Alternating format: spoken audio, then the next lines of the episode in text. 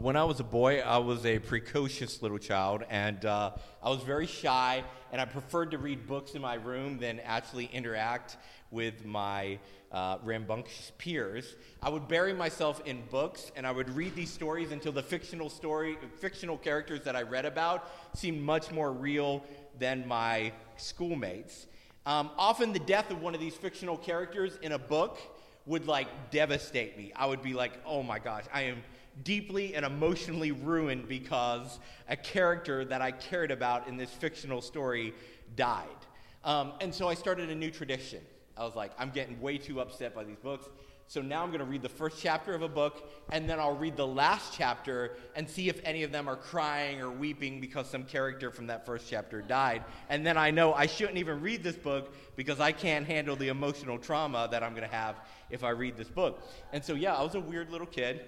Um, but this is what I would do. Before I got emotionally invested in a story, I, need to, I needed to be sure my heart wasn't going to be broken.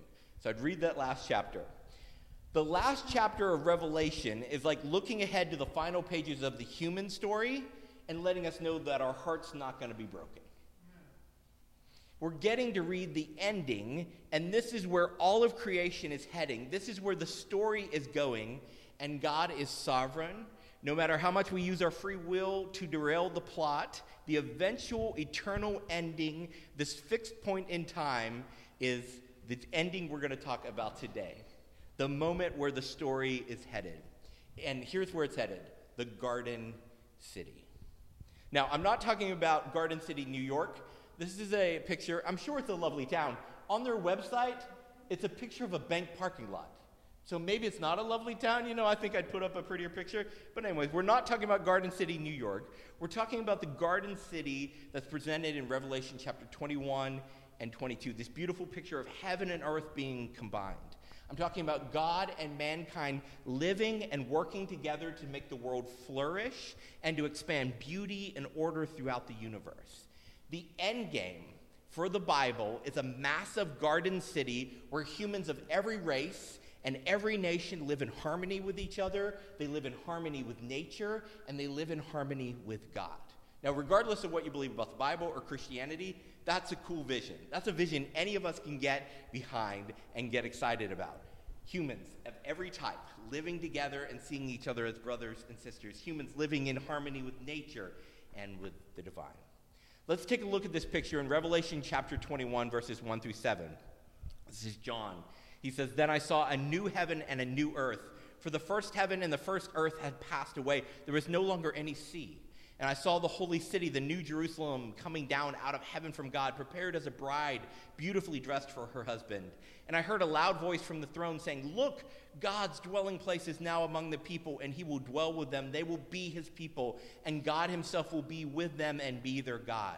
He will wipe away every tear from their eyes. There will be no more death. There will be no more mourning. There will be no more crying. There will be no more pain, for the old order of things has passed away. He who was seated on the throne said, I am making everything new. And then he said this Write this down, for these words are trustworthy and true. And he said it to me It is done. I am the Alpha and the Omega, the beginning and the end. To the thirsty, I will give water without cost from the spring of the water of life. Those who victorious will inherit all this, and I will be their God, and they will be my children.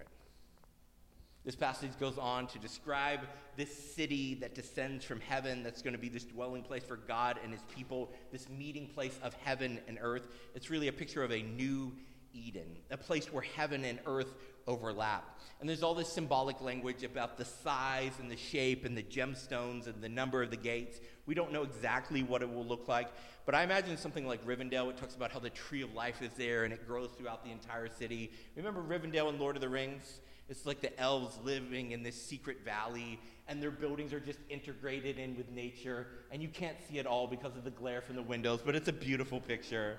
And uh, their architecture is just in harmony with nature, like trees are woven into their walls. That's how I kind of picture the Garden City. The Celtic Christians describe some places and some seasons, even in the year, as thin places where the veil between this world and the spiritual world, the eternal world, is thin. A thin place is where you feel like you're walking in two worlds at the same time. The spiritual and the physical are fused together. Um, pictures of a thin place don't do justice. There's something like when you're standing in them that goes beyond the limits of your physical senses. A few years ago, Darby lived in Ireland for a while, but a few years ago, she took me to Ireland. It was my first time. And um, that country is filled with so many hauntingly beautiful places. Places that when you go there and you're just like, I'm moved by this. Like something moves and stirs inside of me. There's a reason for hundreds of years that Christian pilgrimages would travel to places in Ireland to pray and worship and reconnect with God. I think we have a picture of the Cliffs of Moher. Um, pictures don't do justice to this. Like when you're standing there, there is a there's something in the air that's more powerful than just even looking at a picture. In a thin place, prayer is as natural as breathing. When we were standing at the Cliffs of Moher, I literally just felt myself begin to pray. Like I wasn't like, I should pray here. It's beautiful. It was just a natural response. These places leave you with a deep sense of wonder that feeds your soul. The garden city, the future home of humanity and God, will be the thinnest place of all. Heaven and earth will sit side by side, and John begins to describe the wonders of the city using this symbolic language. And he begins to say that in the city will be no evil, no violence, no injustice, no hunger, no racism, and people of every nation will find a home in that city. There will be no foreigners in the garden city, in the city of God. We will all be one people with one God, working with him to spread order and beauty throughout the universe forever. And we forget sometimes that Jesus just didn't come to save humans. It's true, he did come to save us. You know, Jesus came to save us. But he also came to save the cosmos, everything in the universe, every created thing, and humans along with it. In Romans 8 22 through 23, it says this We know that the whole creation has been groaning as in the pains of childbirth right up until the present time. Not only so, but we ourselves who have the first fruits of the Spirit groan inwardly as we wait eagerly for our adoption to sonship, the redemption of our bodies. Paul's saying here, like, yes, you are rescued, you are saved from sin and death because of Jesus, but you don't yet have a resurrected body. And you're still looking forward to that day when death will no longer have a hold on you at all. And he says, even creation is groaning, desiring, waiting for the moment when it will be resurrected and made new. Creation is eagerly anticipating this reunion of heaven and earth. The smallest flower to the largest elephant, every created being wants things set right. When we say, Come, Jesus, reunite heaven and earth, we're joining in a chorus that quarks, the tiniest element of an atom, and aardvarks both sing. They sing, Please, Jesus, come, set things right, restore heaven and earth, renew creation. The smallest elements and particles hum eagerly, waiting for Jesus' return. And when we say, Come, Jesus, come back, make things right, renew the earth, send down this garden city, we are joining in a chorus that's running throughout the universe. And it's not just here in the book of Revelation that the garden city is mentioned. The prophet Isaiah, around 700 years before Jesus, prophesied about the reign of the Messiah and his capital city.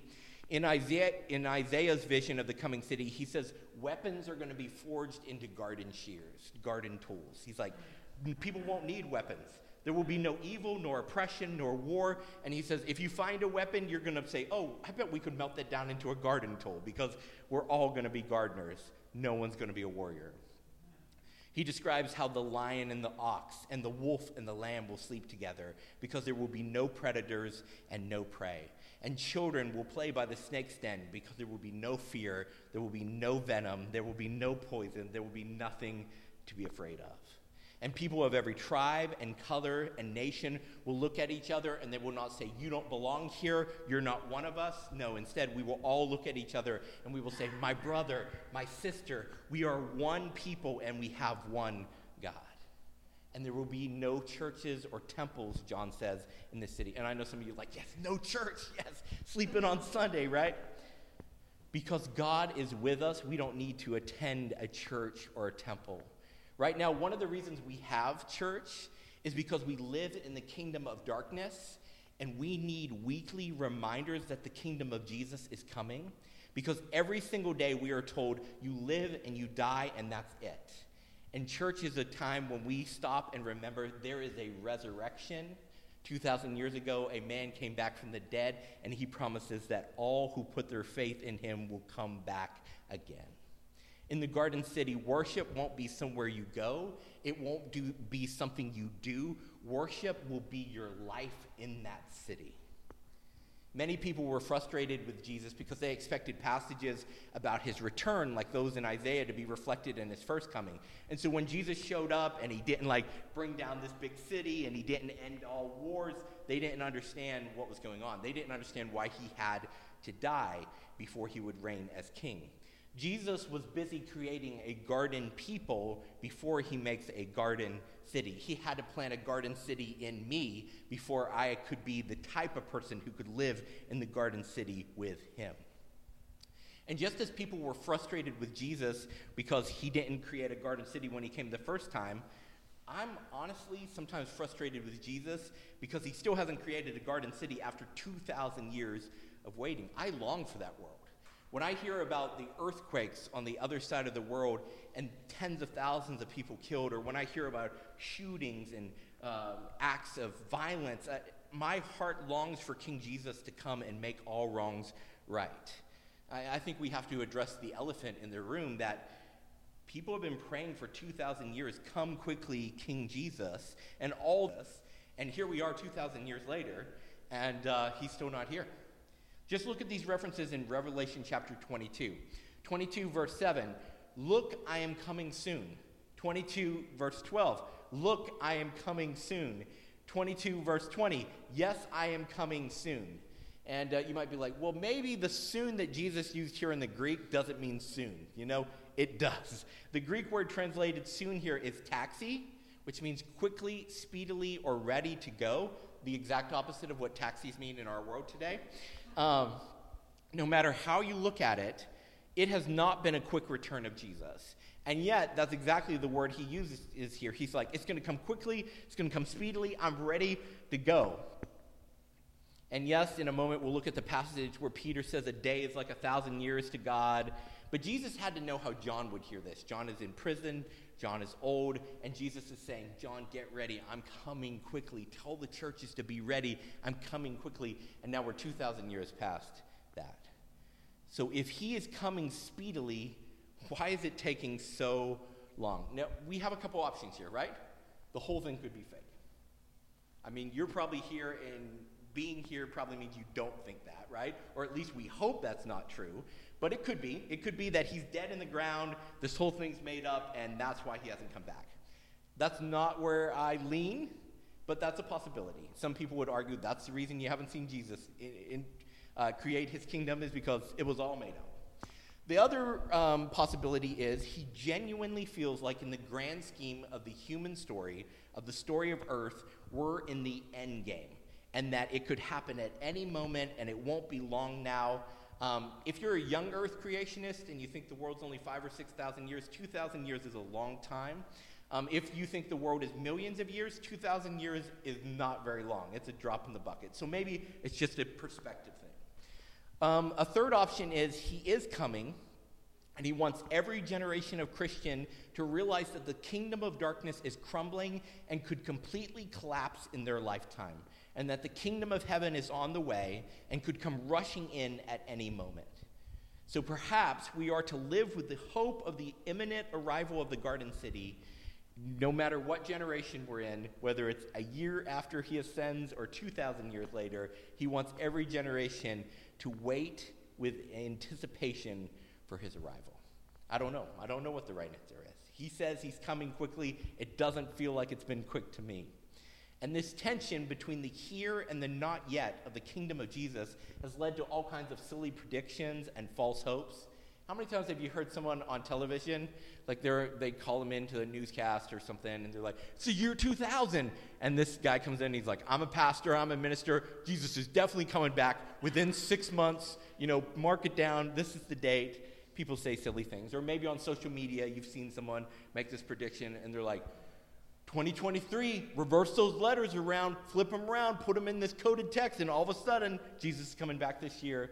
I remember somebody in uh, Bible college, and they would take a dollar bill and they would fold it up a certain way so that the letters lined up in the numbers, and they're like, This is the year Jesus is coming back. Well, that year's long past now. He hasn't come back.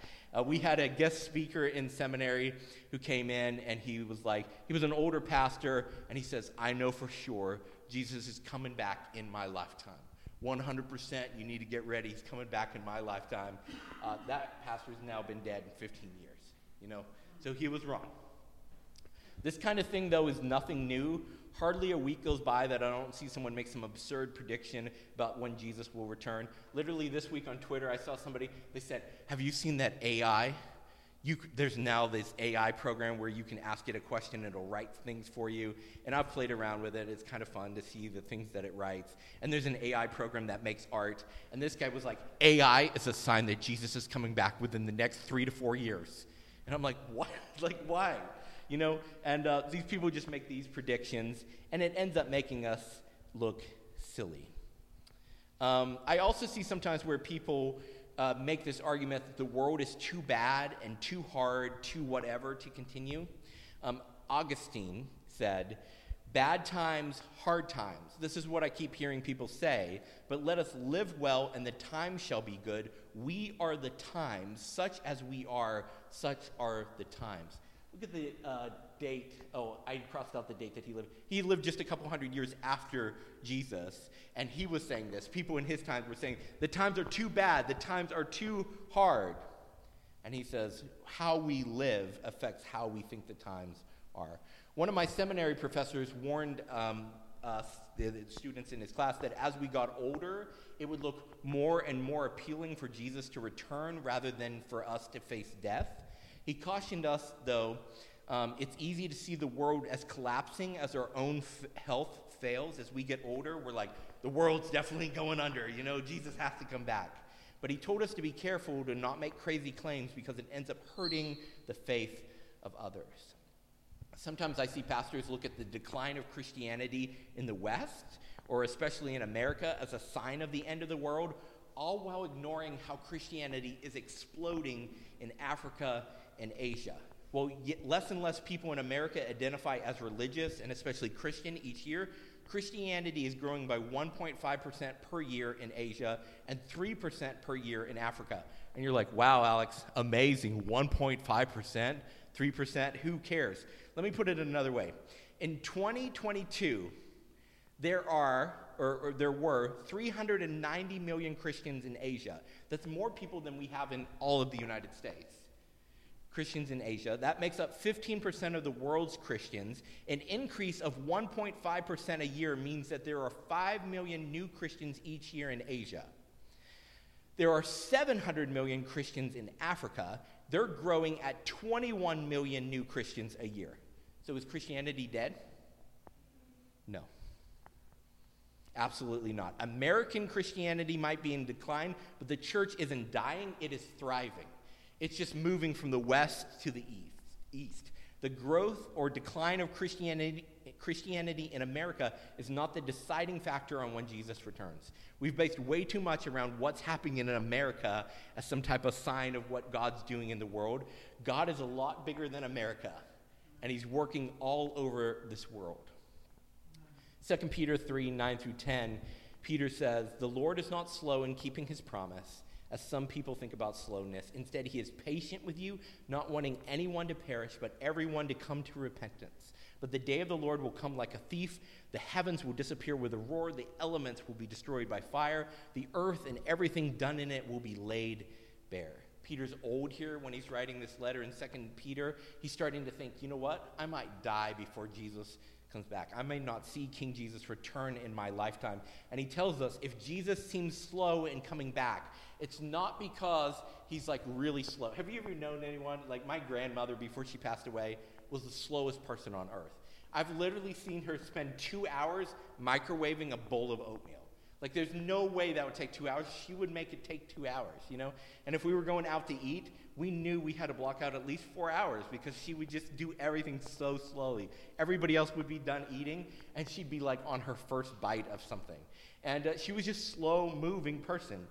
Peter's saying that's not what Jesus is doing.